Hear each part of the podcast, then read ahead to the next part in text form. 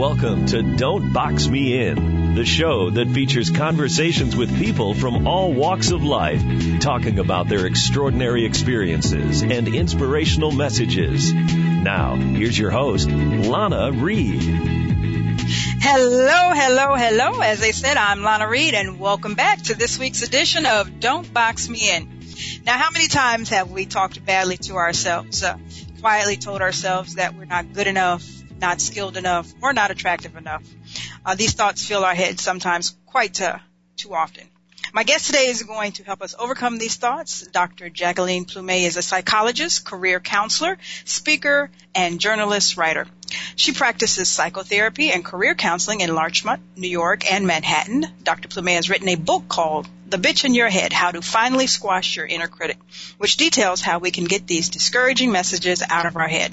I'm so glad to have her here with me today and extend a warm welcome her way. Dr. Plumez, welcome, welcome to Don't Box Me In. Thank you. I'm so glad to be with you. Thank you for hanging out with me. We're going to have a good time today. So you are in New York, right? I am. One of my favorite spots to visit. I love the energy there.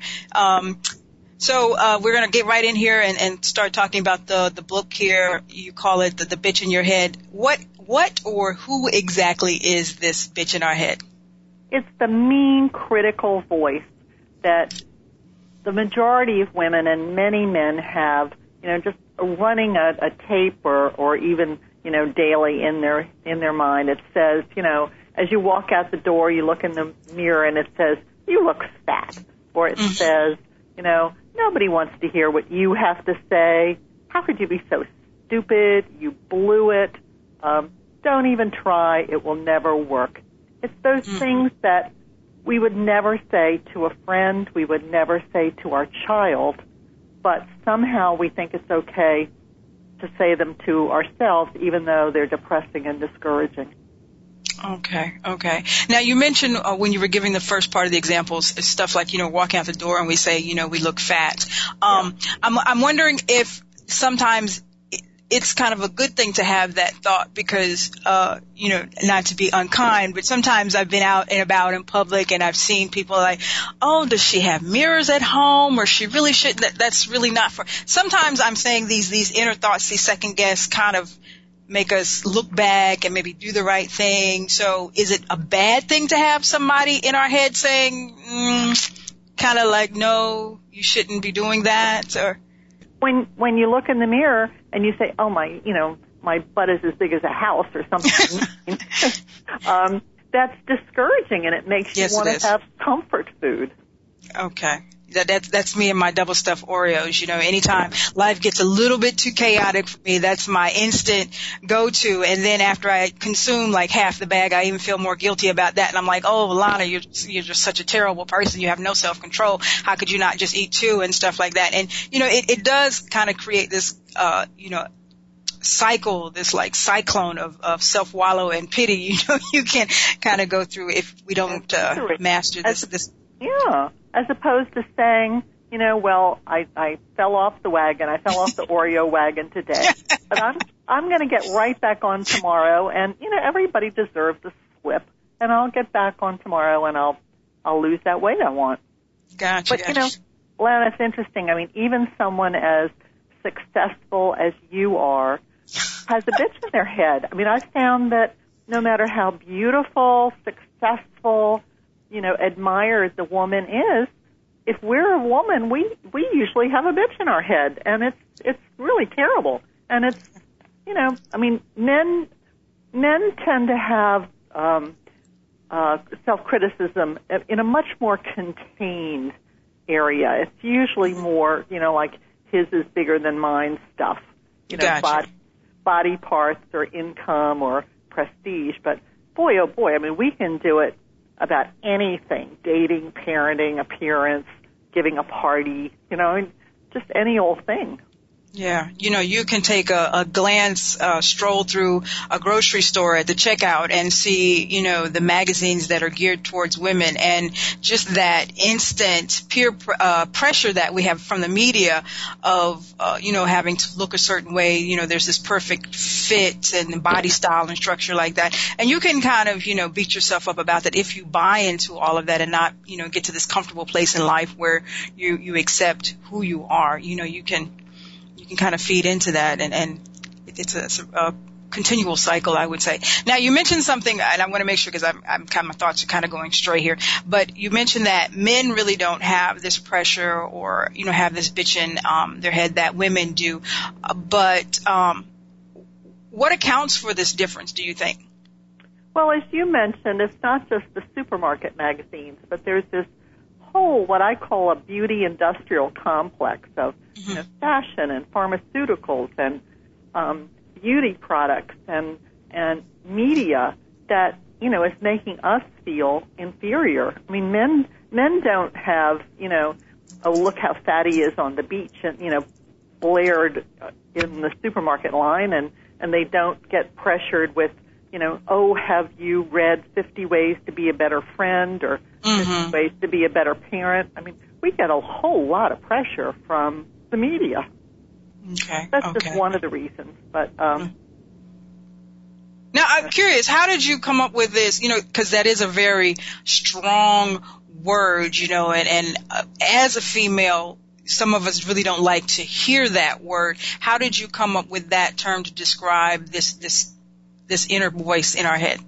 I'm glad you asked me that because um, bitch is a word I never use in my personal life. I, mm-hmm. I think it's sexist and it's ugly.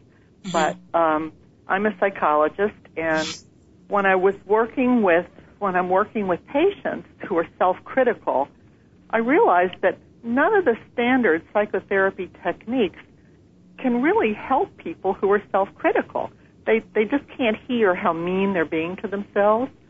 But you know, I started saying, I said it to, I tried it one one day. I was working with a woman who was a lawyer, and she was one of the few lawyers I've ever worked with who really liked being a lawyer.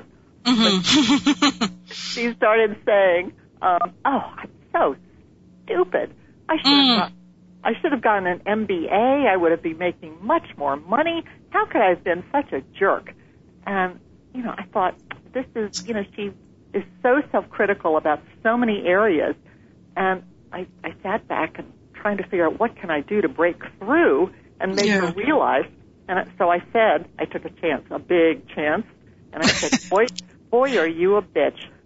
I ah. pulled back as if I'd struck her, uh-huh. and then I said, "To yourself." And she could hear it. You know, it's such an awful word, and if if we realize we're doing it to ourselves by labeling and personifying that mean voice, people get it.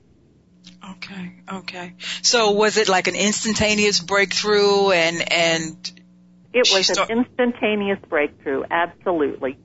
Awesome. You know, awesome. I've been working with her for several months and and she just couldn't get it, but all of a sudden she got it.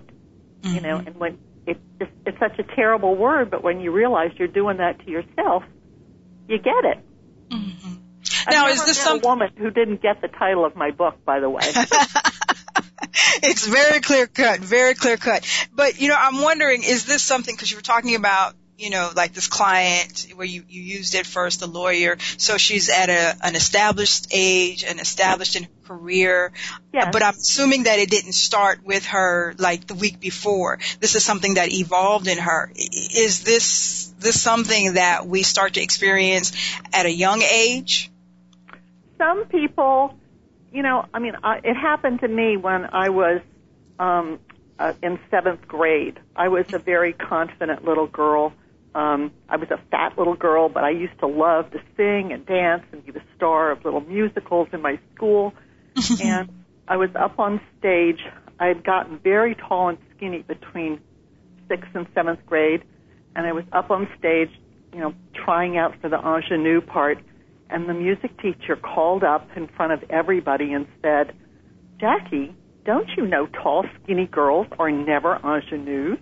Oh and my everybody started laughing, and this terrible public speaking phobia descended on me, and it lasted for years and years. I mean, I I couldn't get up in front of people and say anything. I was so afraid I was going to make a fool of myself, and it took years. Now, finally, I've regained the joy of you know speaking in public, and I love doing it now. But oh, it took years. you know, that's amazing how one little instance or, or, occurrence can have such a damaging lifelong, you know, effect on a person. And, you know, thank goodness in your case that you had the tools accessible to you come across in your life to, you know, be able to make the necessary corrections. But I'm thinking now that there's a lot of people in their journey that don't have um, exposure or the fortune to come across something to say, hey, you know, there's a better way, and you know, they they walk their whole walk in life um, carrying around you know, things that are hindering them back from living the best possible life that they could possibly live. You are you're absolutely right, and I've heard I've heard from women across the country who said to me, you know, that they never realized they saw the title of my book, they bought it, and they said, you know, now I realize the bitch in my head, you know, and it's the voice of my my mother or my father or my teacher or you know or or just some people have no idea where it came from, but this terrible bitch in your head. Mm-mm. Mm-mm. And you say in your book, um, there's different types of bitches, correct? Absolutely. There's the the sick bitch, the party bitch, the marriage bitch, the parent bitch. you know, we can we can do it to ourselves in a hundred different ways. so is it possible like okay i've gotten rid of one demon and there's still six or seven i got to deal with or once you get rid of one it's kind of everything's done you know, once you you what I what I say, once you go on a bitch hunt, and it helps to do it. It helps to do it with a friend. I mean, if you read the, the bitch in your head with a friend, and then you catch each other, you know, I mean, it's, it can be kind of fun once you uh, and and very liberating. okay, so let's start. Um, one of the ones that uh, a lot of women are dealing with these days is the dating um, bitch. So oh. I want to what, what let, let's talk about her uh, or start talking about her before we go to commercial break. What what problems or what issues would the the dating bitch you might see in somebody that's kind of experiencing this? Well, you know, you're always thinking that everybody else is younger, prettier, smarter, more charming, you know, and why would why would he love me when he can have his pick of, um, you know, especially bad in areas of California where you know there's so mm-hmm. many starlets and things. But um, oh yes, competition is fierce in LA. Competition is real fierce in LA. Yes, yes. But what you know, what we have to do, no matter where we live, is to focus on on what we enjoy in life. You know, what do we do that we enjoy? What are our you know attributes, our assets? Um, you know, and, and and make our life as enjoyable as possible, and then you know invite someone in to join it. I mean, a joyful person is is like a magnet to healthy men.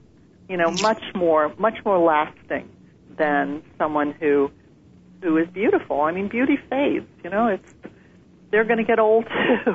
yeah, yes, you want to be stuck with an, a nice person to be around, you know, at, at the end of the day.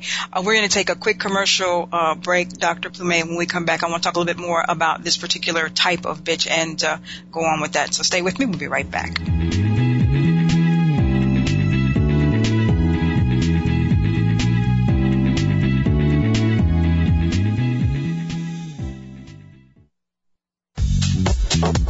Welcome back to Don't Box Me In. Here's your host, Lana Reed. Well, hello, hello, hello, and welcome back. Today I'm hanging out with Dr. Plumez, who's uh, titled the book The Bitch in Your Head, How to Finally Squash Your Inner Critic.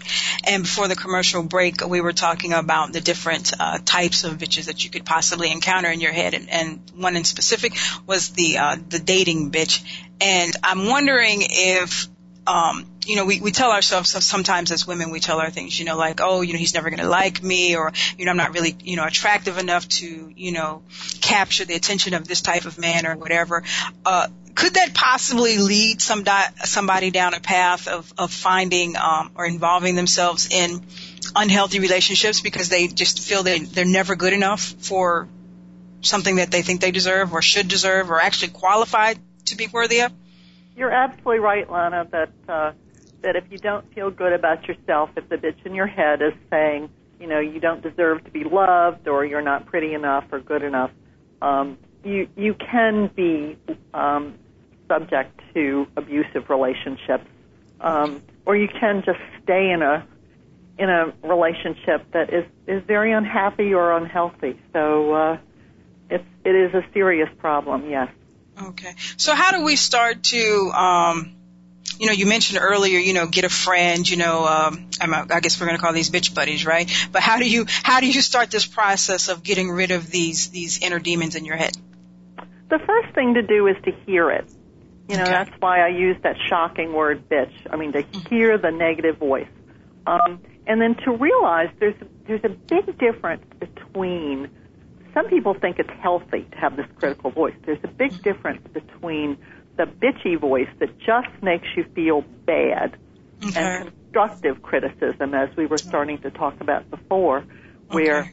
you define the problem and then you say, well, yes, you know, um, I might not be as attractive as I'd like to be. What can I do about this? Mm-hmm. You know, how can I how can I make myself more attractive, or how can I make my life happier? You know, I mean, how can I work on my relationship? Is is there something I'm doing, or okay. or am I really just in an unhappy relationship? So it's constructive criticism that defines the problem, and then you use your energy to come up with solutions rather than just picking at yourself. Um, okay. And the rule of thumb I have is you should never say anything to yourself that you would not say to your friend or your child we all have to become really good friends to ourselves and good parents to ourselves. Okay. I like that. Good friends to yourself and good parents to yourself. Mm-hmm. And uh, I, I, I like that. I mean, because I think that makes the whole understanding of the concept that much easier to grasp because, you know, I think it can be possibly confusing for, you know, some people especially people who have not really had the personal growth and evolve yet to understand the difference between constructive criticism and they might just parlay into this. Oh, you know, that's the same thing as being bitchy, but really right. your constructive criticism is, you know, things that you can work on to improve your life to get it to a better state. Bitchy is just kind of this constant beating yourself up for, you know, things and, and there's no, you know, making the necessary improvements. So you won't have these kind of conversations with yourself. Absolutely, Lana. Awesome, awesome. Now, um, if you if you don't, you know, I think we had talked about this earlier. Um, if you don't get to this place where you're going to recognize, you're going to hear it, and you're going to realize, you know, that you have these these thoughts and these criticisms in your head, um, how does life play out for you? Well, um, for for many people, they um, don't feel entitled to set limits with their partners. They don't feel entitled to set limits with their children. Um, you know, uh, children need to a parent who will say no and set limits. And if you feel too guilty about that, you're going to raise somebody who doesn't have, who's bratty, you know, a term, um, but who doesn't, to use a more psychological term, can't delay gratification. Gotcha. You know? I mean, they they want what they want when they want it, and they don't know how to um, kind of stay cool about it, and they're gonna they're not going to be successful adults if they don't learn that. Um, they feel oh, holiday season is coming. yes, indeed. oh my gosh. Uh, you know, the Martha Stewart bitch. yes, indeed. Yes, indeed. You know, I mean, the guys are not sitting around the golf course saying, "Oh my gosh, you know, I've got to make five sides for Thanksgiving. You know, are you, you know, I want to make the best mashed sweet potatoes I can get." I mean, they're not mm-hmm. they're not worrying about this. Yes, everybody's coming to the house and everything has to be perfect and, you know. Right. right. They're not mm. worried about, you know, whether they should invite, you know, mean old Aunt Myrna who never invites them back and just criticizes. uh, guilt on ourselves. Oh, awesome. Yeah, you know, it's a whole different dynamic for, yeah, and, and it's, it's so, you know, sad that here we are in 2015 and, you know, we're still struggling with these, these difference in, in pressure that uh, we don't even realize that we've groomed ourselves to be, you know, as far as being a man versus being a woman, you know. Right. Um, right. you know, you just, we're still, like you said, holiday season is coming and, you know, the guys get to sit in the living room and watch the right. game and, you know, we're still stressing about did, did that sweet potato pie taste good to everybody, you know. Right. So. Can you imagine? I mean, all the women sitting in the the living room watching a you know a movie while the guys are cleaning up. I don't think so. it happens. It happens. Okay, let's be fair. It might happen, but maybe it's rare, but it might happen. You know. Let's oh, and if it happens, you keep that guy happy. That's right. That's a keeper, right? It's treasure. now you've mentioned a couple of times here. um children, children, children. You especially mentioned, you know, don't uh, talk to yourself um, if you wouldn't say that to a child. So I'm wondering, I'm a mother. My daughter's now 20, um, and there's lots of women out there that are mothers or potentially will be a mother. At a young age, there's there are things I'm assuming that we can do that will minimize this potential for um, future. Absolutely, absolutely. So, as as a uh, parent, not, not even as a female parent, but even as a father, what are some of the things that we can do that would kind of minimize this growing in a child? Well, you know, you're right, Lana. Um, the fathers, I, I've been amazed that fathers come to the talks I give because um, they they don't want their wives or their children or even their grandchildren to grow up and be so self-critical. They they want us to be um, more um, more uh, self-confident. So one of the things, um, ironically, is that we have to watch how we compliment our children. You know, I think there's this whole thing about good job, good job, when they haven't done anything. so okay. I think you have to, and you can't say, oh, you're the most beautiful girl in the world, or you're my little princess, because they're not a princess and they're not the most beautiful girl in the world. You know, I mean, and, and it's they start not trusting anything you say, as opposed to a very specific thing. You know, oh, you look so pretty tonight. You know, uh-huh. or I'm so proud of the way you you really played your heart out in that game today. You know, whether they won or lost, it doesn't matter. You know, I'm so proud of the way you really worked on that essay for school. And, you know, you really, I really you know, I'm very proud of how you you wrote it and how you thought about it and you worked hard. You know, I think I love compliments. I believe in compliments, but um, they have to be real. Okay, okay. So, I mean, and I guess that would be an area, because, you know, I've said this time and time again, nobody gives us this parenting manual when we pop the babies out. So, but to, right. to, to, to understand as a parent, you have to give honest, truthful compliments. Don't hold back on the compliments, but make them realistic for your child situation. Right, right. And okay. also, you know, I mean, my theory is love and limits. You give lots of love, lots of love, hugs, kisses, compliments, but you also set limits. You don't let the child say nasty things to you. I mean, home should be a, a, a, a a, a, free zone where everybody, nobody insults each other, where nobody is mean to each other. And that means the children shouldn't be mean to you. You know, so love and limits, un, unbridled love, just again produces a, a not very appreciative or nice child.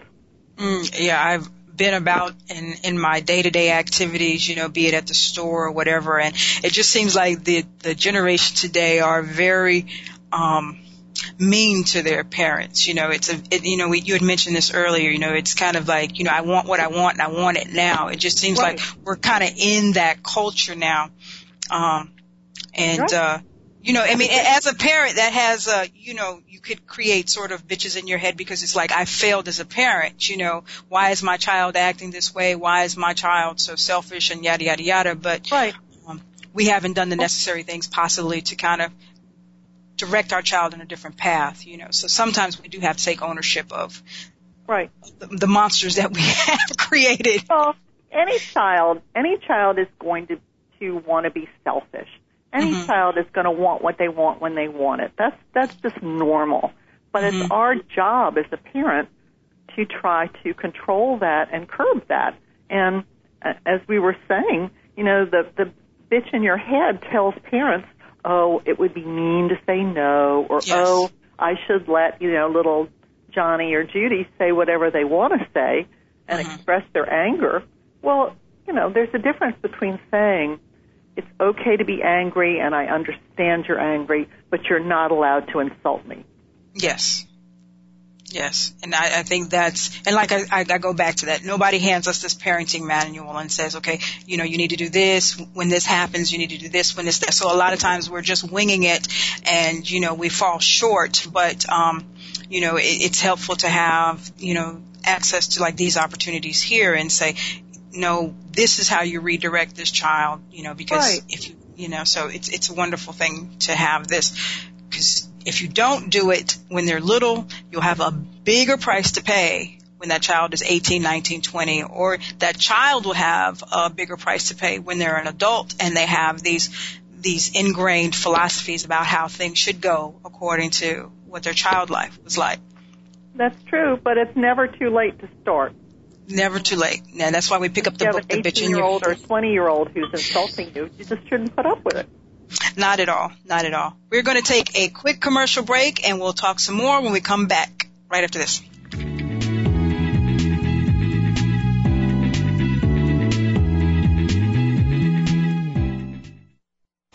Let's return to Don't Box Me In with your host, Lana Reed.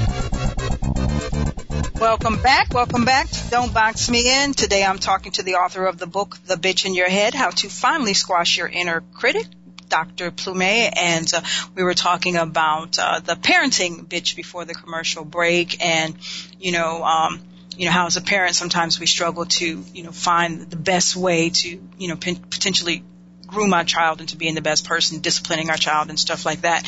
Um, which which kind of brings me to another thought. Um, you know, as we grow and mature, the person who we were when we were 18 is not who we were at 28 and who we will be at 38. You know, I know now at 46, um, you know, I've, I've done a lot of personal homework on myself and I'm, I'm in a comfortable place. Besides my double stuffed Oreos, I'm in, I'm in a comfortable place in life. Um, you know, but sometimes I, I run across people in life who, um, they're dealing with their own bitches in their head. So, you know, although I'm I'm happy with me and, and I'm I'm cruising along in a wonderful spot, my life still kind of gets subjected to people who aren't. I have not done the work.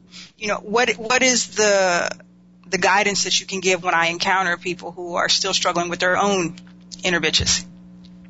Well, as we said, that um, they should never treat themselves or say things to themselves that they wouldn't say to their best friends or they Mhm. wouldn't say to their loved child because we do have to be as kind to ourselves. I mean, we know it would be depressing and discouraging, and we can't be discouraging and depressing to ourselves. Um, Mhm. but I think you know you bring up an interesting point that at each stage of life, you know, Mhm. some people are are very self-critical and and worried as children, and then you know they get to college and they bloom. Some Mhm. people, when they hit the job market, you know, the workplace is can be very, very discouraging and create what I call the work bitch in your head. Um, then there's the parenting bitch, you know, blah blah blah. But then we get to what I think is it can be the the hardest stage, and that is um, when you get older, because um, a lot of people feel that society does not value older people. You know, practically anybody who hits 40 or 50 will occasionally tell, tell themselves you're old and over the hill and be mean to themselves that way. Um, Mhm. So, you know, unfortunately, no matter what area of life or what era of life, you know, if we don't watch out, the bitch in our head is going to creep in there and make us miserable. Okay, okay. Now, you know, let's say, you know, Lana, you know, I'm at 46, like I was saying, you know, I have my, my time with Dr. Plume and, and I deal with all of my issues and I've got all my bitches under control, but I go out, you know, and I have to go to work every day and sit in a cubicle next to Jane and she's she's miserable and she's, you know, she's taking me through all of her changes, you know, at work because she hasn't dealt with her, her bitches in her head. But I have to work with her day after day. How do I, how do I kind of ease that situation and make it more pleasant for me? Right. Well, Lana, it could be one of two things. There, Jane could either be um, bemoaning all the time and, and whining and wallowing in her misery all the time. And, you know, we think that we can help somebody, mm-hmm. but it can be just like a, um, you know, a, a suck all the life out of us. yes. um, and, you know, you can say, um, you know, Jane, I'm so sorry you're going through this, but I'm getting pretty depressed listening to you. I think, you know, maybe maybe you could get some professional help, you know, and and if you have ever gone to a therapist, you could say, I, you know, I did it myself and it really helped. Um, or on the other hand, if Jane is being mean to you, yes. you know, she's being the mean girl in the office and it is, um, it's, it's hurting morale, then I think you have to speak to your boss or speak to um, HR and get Jane some training or get her some some help so that she doesn't hurt morale. Yeah, you know, because I think we all, at some point in our life, you know, we're cruising along in this little happy, comfortable spot, and you know, either it's your job or you know, maybe somebody in your family, maybe a cousin or something like that. We encounter these people that are just Debbie Downers, so to speak. And, you know, man, you just killed my joy. And, you know, you have to, you're forced to, you're in a situation where you can't really navigate away from them you know, but to, you know, if we could be given the tools to kind of, and like you just gave us, to navigate through the process, you know, and still keep our our peaceful place in life, you know, you know, and, and not allow us to drag, be drug into that that inner critic that they have because sometimes it's just kind of a catchy thing, you know.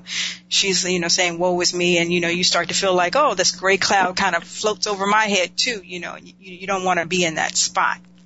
You're right. I think uh, part of being your own best friend is to be very alert to toxic people. There are people who are toxic, and if you're with them, you start feeling bad.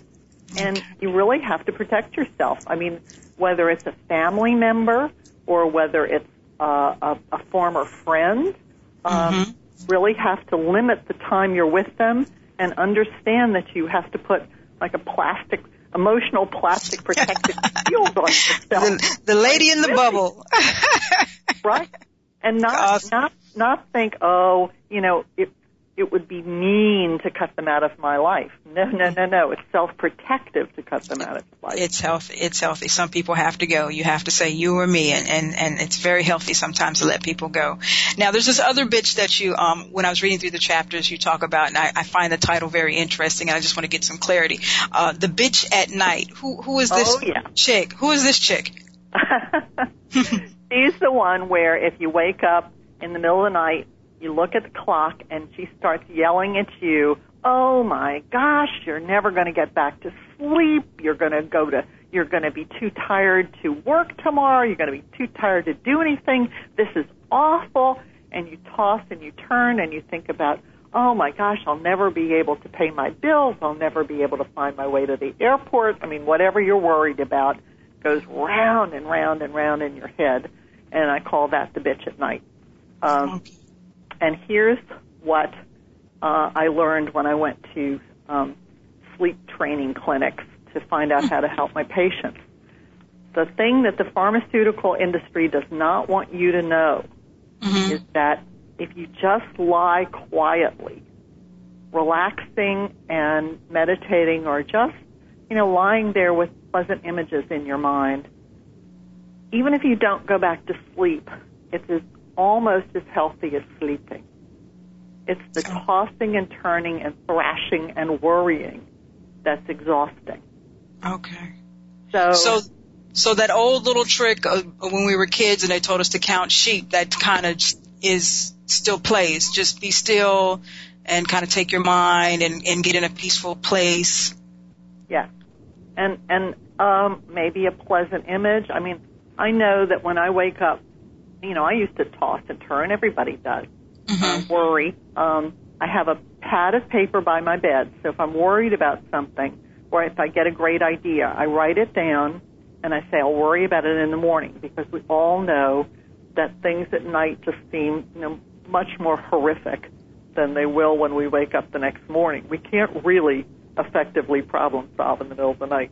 the other thing is, um, for some people, behavioral psychologists say, you know, get up and read or do something boring like wash the floors or pay the bills, and then when you're sleepy, come back to bed. That doesn't make that doesn't work for me because I just start wanting to wake up in the middle of the night and read. But for me, the the telling myself the truth, which is, oh, it's three o'clock in the morning and I have four more hours just to lie here comfortably and relax and meditate. And I get this image in my mind. For me, it's a sailboat. I'm out on a sailboat and it's sunny and I have a some sort of protective shield so that I don't get sunburned. I'm lying there in the sunny uh, sailboat and it rocks me to sleep. And you know, when I first started doing this, I learned the trick at a, as I say, a sleep training clinic. I, I thought, you know, when I wake up in the middle of the night, I'm never going to believe myself that, oh, uh-huh. goody, I've got four more hours to survive. I'm never going to believe this. Who does that? No, just four more hours, right? but actually, I do. You know, I put myself in a win-win situation. I can either just lie here comfortably, or I can go to sleep. And I'm, I do. I get so comfortable that I go back to sleep. Awesome, awesome. Now I'm just curious. Sleep training clinic. Um, and this is so sidetracked, but what what all do you?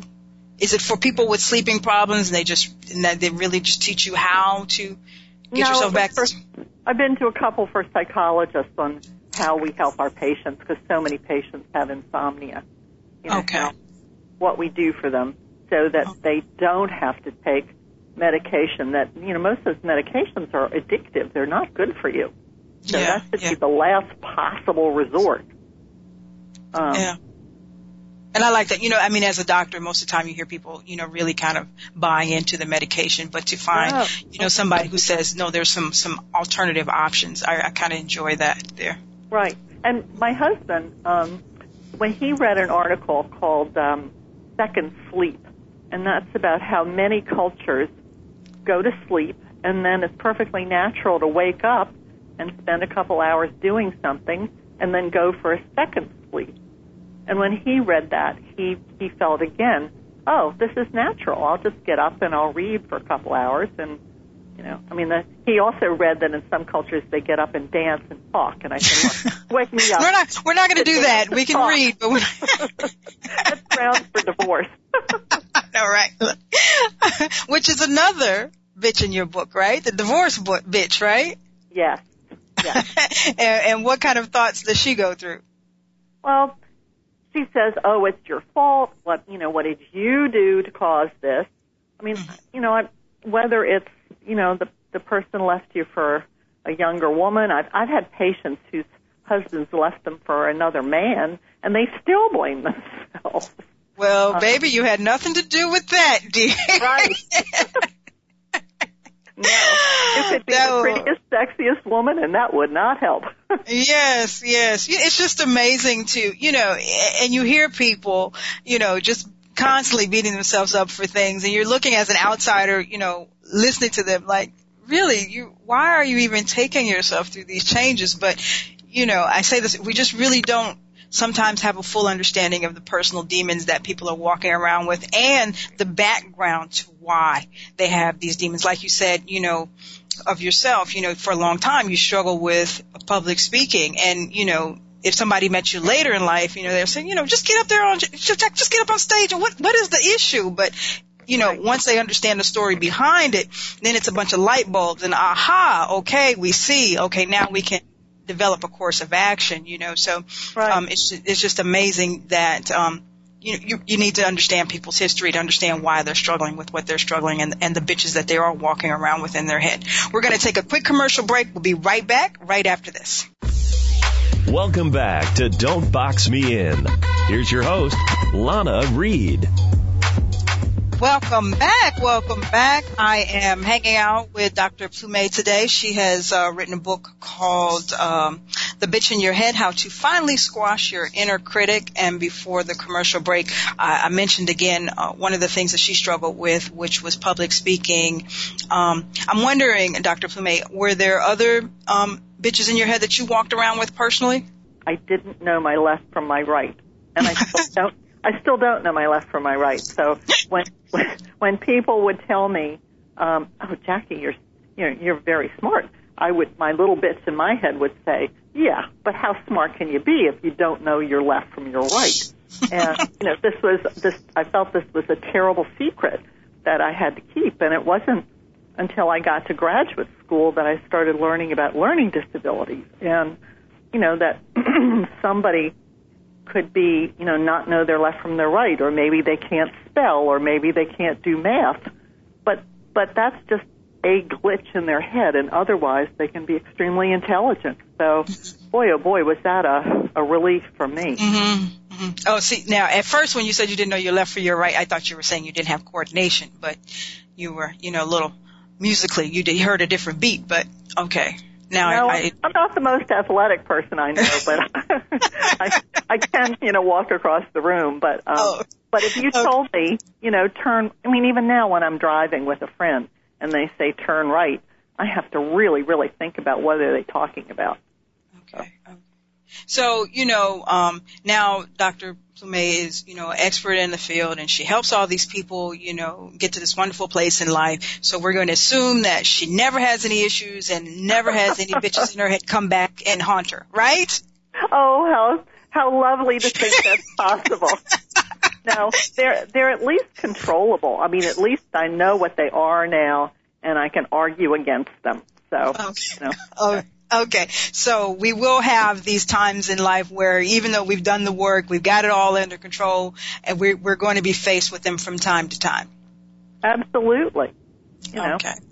Absolutely. You know that that I have to I have to act like a man when I look in the mirror. Did I? I don't think I told you about the difference between men and women when they look in a mirror. No, no, you didn't. Go ahead. Even beautiful women will focus on what they don't like. Mm-hmm. So I have to train myself not to say, "Oh gosh, look at those crow's feet that are developing," you know. And I have to train myself to smile and look in my eyes rather than, you know, complain about my hips. Um, because men do exactly the opposite. While women look in the mirror and zone in on what they don't like, let's imagine a man with a giant beer belly looking in the mirror he mm-hmm. focuses in on what he likes. Mm. He says, "Oh, my blue eyes still sparkle." Or, "Oh, I can, I can still flex an arm muscle." So I still got it. I still got it. And he walks away feeling great, and we walk away feeling bad. so we have to uh, we have to catch ourselves. Mm, that would explain for you know some of the uh, over exuberant confidence that some men have when they go to you know chase the, the really really pretty girl, and you're just kind of looking at the whole scene from the you know the outskirts, like why does he have so much confidence in himself? But and why do we feel bad? yeah. No, it's, oh. it's interesting because I've never worked. I've never worked with a woman of any age I mean, even older, way older women who mm-hmm. liked men, who enjoyed sex, and didn't find someone to love. Mm, okay. You know, awesome. it's just there. I think there is a lid for every pot. True, true. Um, you know, we we hope so. We hope so. I mean, we we're walking around in our day to day journey, hoping that there's a, a missing puzzle piece out for uh, out there for us. You know, a lot of us are struggling to find it, but you know, you you you have that hope, and you know, if you don't deal with some of these issues that we've talked about today, I think that could really hinder you, even when your pot, your missing pot lid comes your way, because you might have so much junk. Yeah. You know, he's like, oh, never mind. This is way too right. much for me to deal with, you know? Right, right, right, right. Yeah. So as, let me, go ahead. Hmm?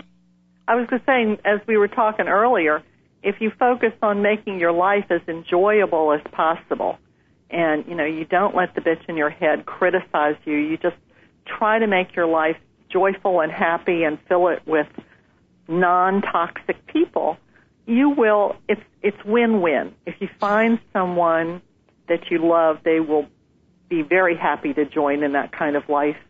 And if unfortunately you don't find someone to love, you're going to be happy anyway. So if you can That's put yourself in a win-win position, you That's know. right.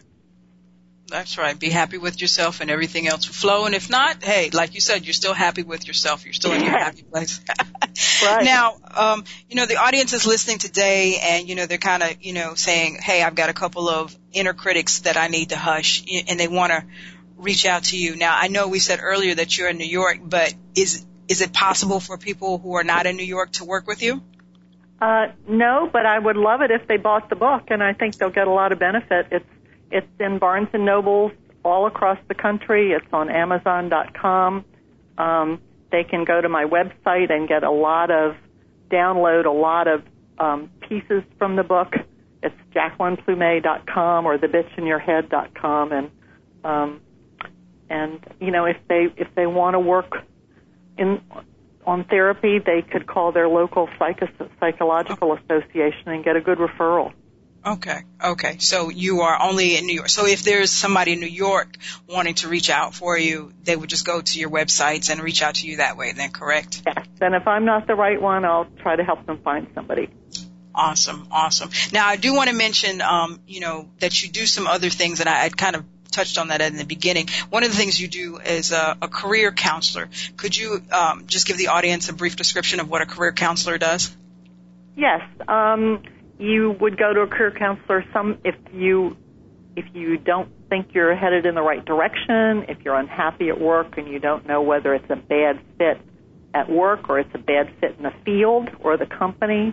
Um, I, I meet with people um, for an hour. I get to know them and I send them away with a bunch of tests and exercises to do. And it's usually very short term. It's usually three or four sessions until we figure Okay. out the right direction. Um, cor- there's counseling departments at colleges. I mean, if Okay. someone is in another state and they're nearby a, a college, um, the colleges often do this for for neighboring people. So So, like the client that you said you had earlier um, in today's talk, where she walked in, so I should have, you know, got my MBA instead of been been a lawyer, or you right, know, right, so that would have been something along that lines. You would have. absolutely. We could have given her a test to see whether she scored more like lawyers or or um, business people. hmm Okay. Okay. Now you do. Um, I, I was on your webs, website, you know, perusing around. You do also have the um, capability for book club clubs to connect with you via Skype. Is did I read that correctly? You did. I think that's a lot of fun. I love to Skype with book clubs um, and talk about the bitch in your head. That's that's fun. Take take questions. I love, you know, the question and answer thing. So yes, they can get they can reach me through the website, and I'd I'd be glad to speak to book clubs. Okay, awesome, awesome. And uh, another reason, you know, I really like this. I want to point out to people, encourage people to buy the the book, um, "The Bitch in Your Head." You're you're donating uh, the proceeds or part of the proceeds. All the proceeds. I'm I anytime I write something, I I give away anything I earn for writing to charities that help families and children. You know, I I make my living as a psychologist and and I give away my writing income. Awesome, I love that. I love that greatly. So, what's next on the books for Dr. Plumez? Oh gosh, I have a I'm endlessly working on a novel. Endlessly working on a novel, huh? I thought it would be easier to write fiction than nonfiction, but it it isn't for me. How long have we been endlessly writing this novel? oh, only eight years, Lana. Oh, only eight years. Okay, so I'm it- going I to think it might assume that there's. Go ahead. I think it might be ready, but who knows? Okay, okay. So maybe we have a couple of inner critics working in our head there. Eight years? yeah. Okay. And you also speak any any speaking engagements coming up shortly or anything that somebody can catch you at? Um, in the New York area, a lot of them. Actually, I'll be in California in April, but not until then. Um, up in Boston in December and all around the New York City area. So um, some of those are on my website. So it would be fun to um, to see anybody who's listening. So Okay. if they're in, in the area. Okay. And otherwise, I hope they'll just buy the book at Barnes and Noble or Amazon. So thank you so much. It's been so much fun talking to you. It has, it has, and I want to make sure everybody understands. I think the two points that you made, um, we need to, to, in dealing with your inner critic, the bitch in your head. First, you need to hear it, and second, uh, you need to realize the difference between uh, the bitch in your head and constructive criticism. That's the two takeaways, or some of the takeaways we can have for today's conversation. Correct? Yes, and you should never ever say anything to yourself that you would not say to your best friend or you would not say to your child because you know it would be discouraging and depressing. We should Yeah. never ever say discouraging and depressing things. We should try to define a problem and use our energy to figure out how to solve the problem rather than to beat ourselves up about it. Awesome. So talk to yourself, step back and, and, and talk to yourself um, in a manner that you would talk to a child or your best friend. If you're not going to say it to your friend or your child, we're not going to say it to ourselves. And I think those Got are it. some some valuable tools. Now, if we can all learn that, you know, I'm going to take this away from my, my Oreos. Everybody knows that's me and my Oreos and my, my challenge for myself, so I'm going to try that. my guest today has been Dr. Jacqueline Plumez. Please visit her website, thebitchinyourhead.com. Pick up the book on Amazon or Barnes and Nobles. Miss, uh, Dr. Plumez, thank you. It has been such a pleasure. Today, that is all for this week's show. I'll be back next week at the same time. Until then, remember when it comes to your dreams, the words can't and won't should never slow you down. There's always space to change and to grow. Don't be boxed in. Live your very best life. I am your host, Lana Reed, and I will see you all next week.